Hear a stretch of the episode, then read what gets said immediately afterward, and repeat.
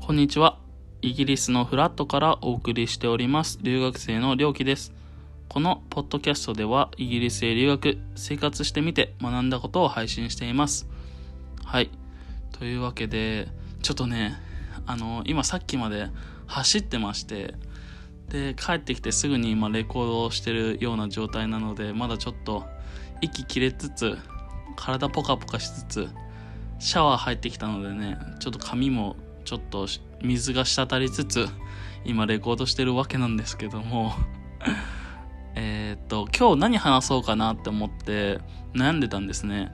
でつい最近ツイッターの方で僕が英語をなんで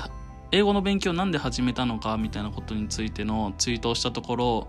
まあかなり反響をいただきましてなのでじゃあ今日はちょっといい機会だから英語について話そうかなっていうふうに思います。まあ、英語って言ってもざっくりあるんですけど僕の場合すごく英語が嫌いだったんですよね中学生の頃から。で英語を勉強しなきゃいけないなっていうふうにはずっと思ってたんですけどでも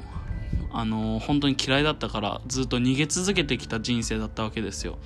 じゃあそんな僕が何で英語の勉強を始めたのかっていうことに関しては別のエピソードでお話ししてるんですけども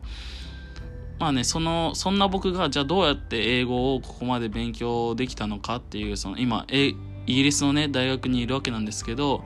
じゃあどうやってそこまでの英語力を培うことができたんですかっていうことについてお話ししていこうと思います。え、タイトルがね、多分省、省エネ英語勉強法みたいな感じのね、タイトルにしようと思ってるんですけど、省エネっていうのは、まあ、もっと平たい言葉で言ったら楽、楽をしながら英語の勉強しましょうねっていう話なんですよ。っていうのももう僕が本当に、本当に英語の勉強というかもう英勉強そのものが嫌いで、国数、英理社全部嫌いで、で、中でも英語が一番嫌いだったという状態だったんですよね。うん。だからそもそも集中力がなかったんですよ、僕の場合。その机に向かって勉強するっていうこと自体が本当に苦手でなので僕がまずどうしたかっていうと机に向かわないっていうことをしましたねその勉強をするにあたってもうあの机の前に座って紙とペンを用意するっていうもうその行為自体がすごく嫌いだったのでもうそれやめてあのネットフリックスだったら YouTube とかねそういうものエンタメ映像物を見るってことは好きだったんですよ昔から、まあ、ぼーっと何も考えずに座ってりゃ映像進んでいくわけですからたまに集中力がなくてもまあ、2時間見終わればなんとなく達成感があると見終わったっていう満足感があるんですよ。映画とか見るとね。だから洋楽とか洋楽とか洋画とかねそういうものを見て勉強しようっていうふうに決めました。まずね机に向かうのが嫌だったから。うん。であとは僕単語帳とかっていうのがすごい嫌いなんですよ。もう暗記すること自体が本当に嫌いで、まあ、それが英語嫌いになった理由の一つでもあるんですけどなんか皆さんがあの会社じゃないな、えーと、学校でも電車通勤の中でも、ね、中には必死に単語帳とにらめっこして覚えている方たちもいるんですけどうんまあ英語が好きならいいし何か目的があってやるならいいんですけどその覚えるっていう行為自体は全くもって楽しくないんですよね。うん、うん、楽しい人いるのかいるのかもしれないんですけど、まあ、僕自体は単語を覚えるっていう行為が本当に苦痛で何にも楽しくなかったからでまあその一回始めようって思って単語帳買ってやり始めるものの最後まで終わらずに途中でいつかやめてしまうっていう状態だったんですよ。なんか毎日10単語とかね、覚えようっつってさ、やり始めるんだけど、なんか例えば土日とかにさ予定が入っちゃってできなくなっちゃってで毎日10単語覚えようって決めたのにやれなかやれやり遂げられなかった自分に自己嫌悪だったりっていうのを感じてで結局月曜からやらなくなっちゃってっていうような状態だったんですよだからもう単語を覚える単語帳と向き合うってことはやめようと思ってでそれもだから映画とかね、に出てきた単語はその都度検索して、で、別に紙に書いたりしないんですよ。もう、あ、調べて、あ、こういう意味なんだって思ったら、そその時、その時点では理解できるじゃないですか。調べた後だったら。で、理解して、で、またた、すぐ忘れるんですよ。もう3秒後には忘れるんですけど、またね、その、数時間後だったり、また次の映画だったり、次会う時に、次その単語に会う時に、多分わかんないんですけど、また調べて、で、また忘れて、で、また調べてってなったら、だんだん徐々に徐々に記憶って定着してくるんですね。だからもう単語帳で覚えるっていうのはやめて、もうそれも、えー、か、映画だったりね。あとはまあ誰かと、ちょっとレベルが上がってきたら誰かと英語で喋ってみて、で、その都度、あの、わかんない単語が出てきたら聞くだったりとかで、単語はインプットしてました。うん。で、一番の問題が、英語の勉強を継続させるっていうことなんですよね。僕そもそも一つのことをね長続きさせるっていうのが本当に苦手でまあこのポッドキャストでもそうなんですけどまあ今ねちょっとずつちょっとずつ頑張って更新してるんですが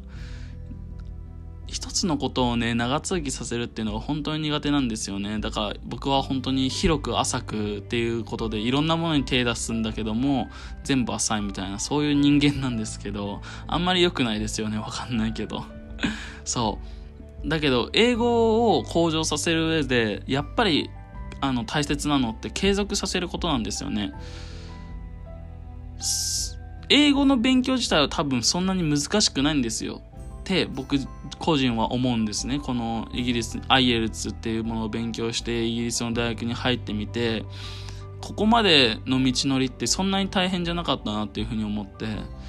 英語の勉強自体はそんなに大変じゃないんだけどもそのむ難しくないんですよ。例えば数学とか物理ってある程度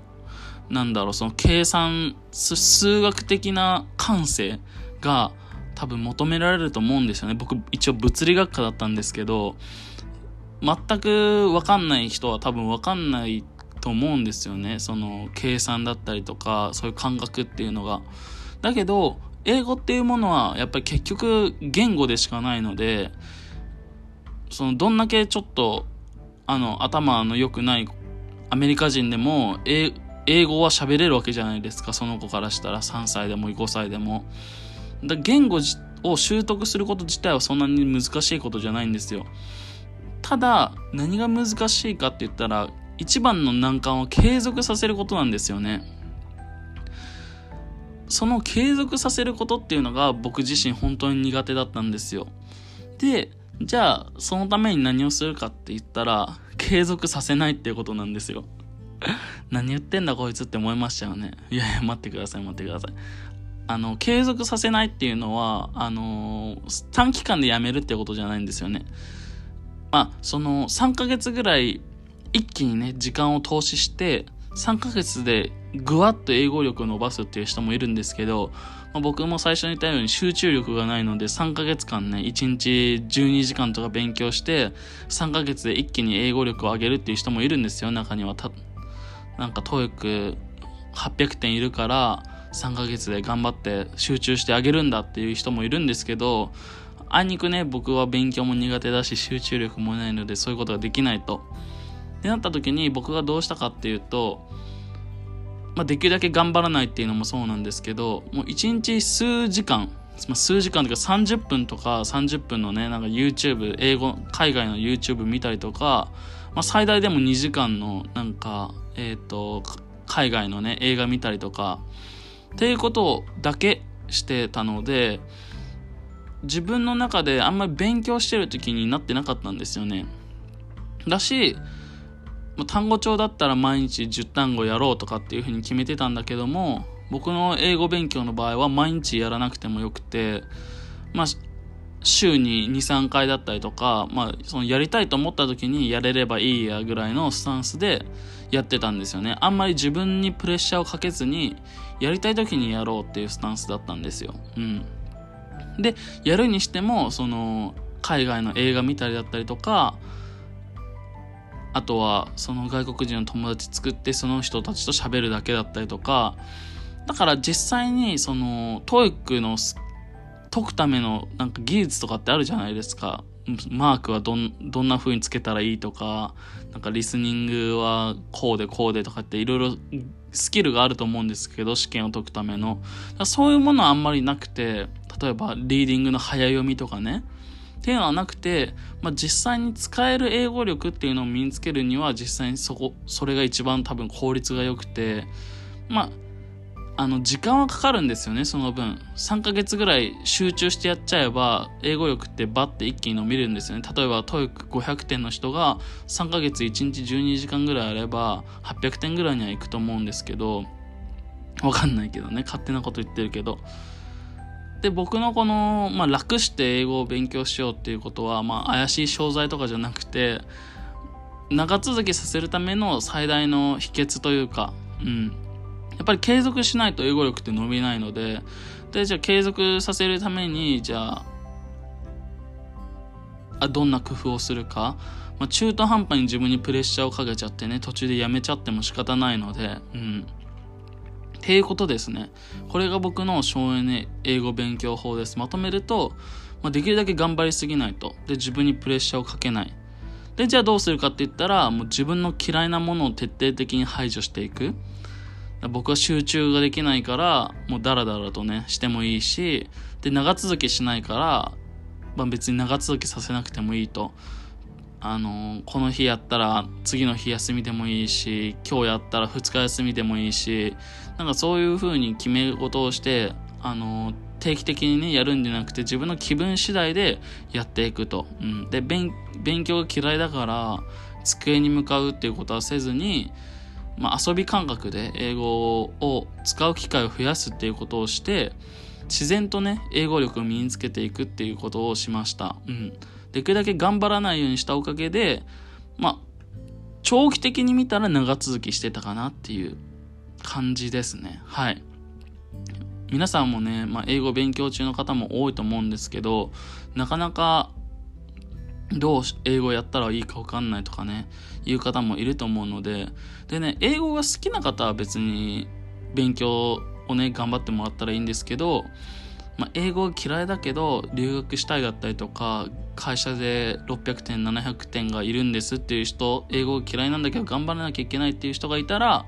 まあ、こういうね僕の英語の勉強法も試してみていただけるといいのではないでしょうか。ということでね、はい。まあ、冒頭でも言ったんですけど、僕ツイッターやってまして、何かね、質問だったり相談だったりありましたら、僕のツイッターアカウント、アットマーク、RYOKI63、料金63の方でやっておりますので、どしどしお待ちしております。それでは今日はこれにて失礼します。バイバイ。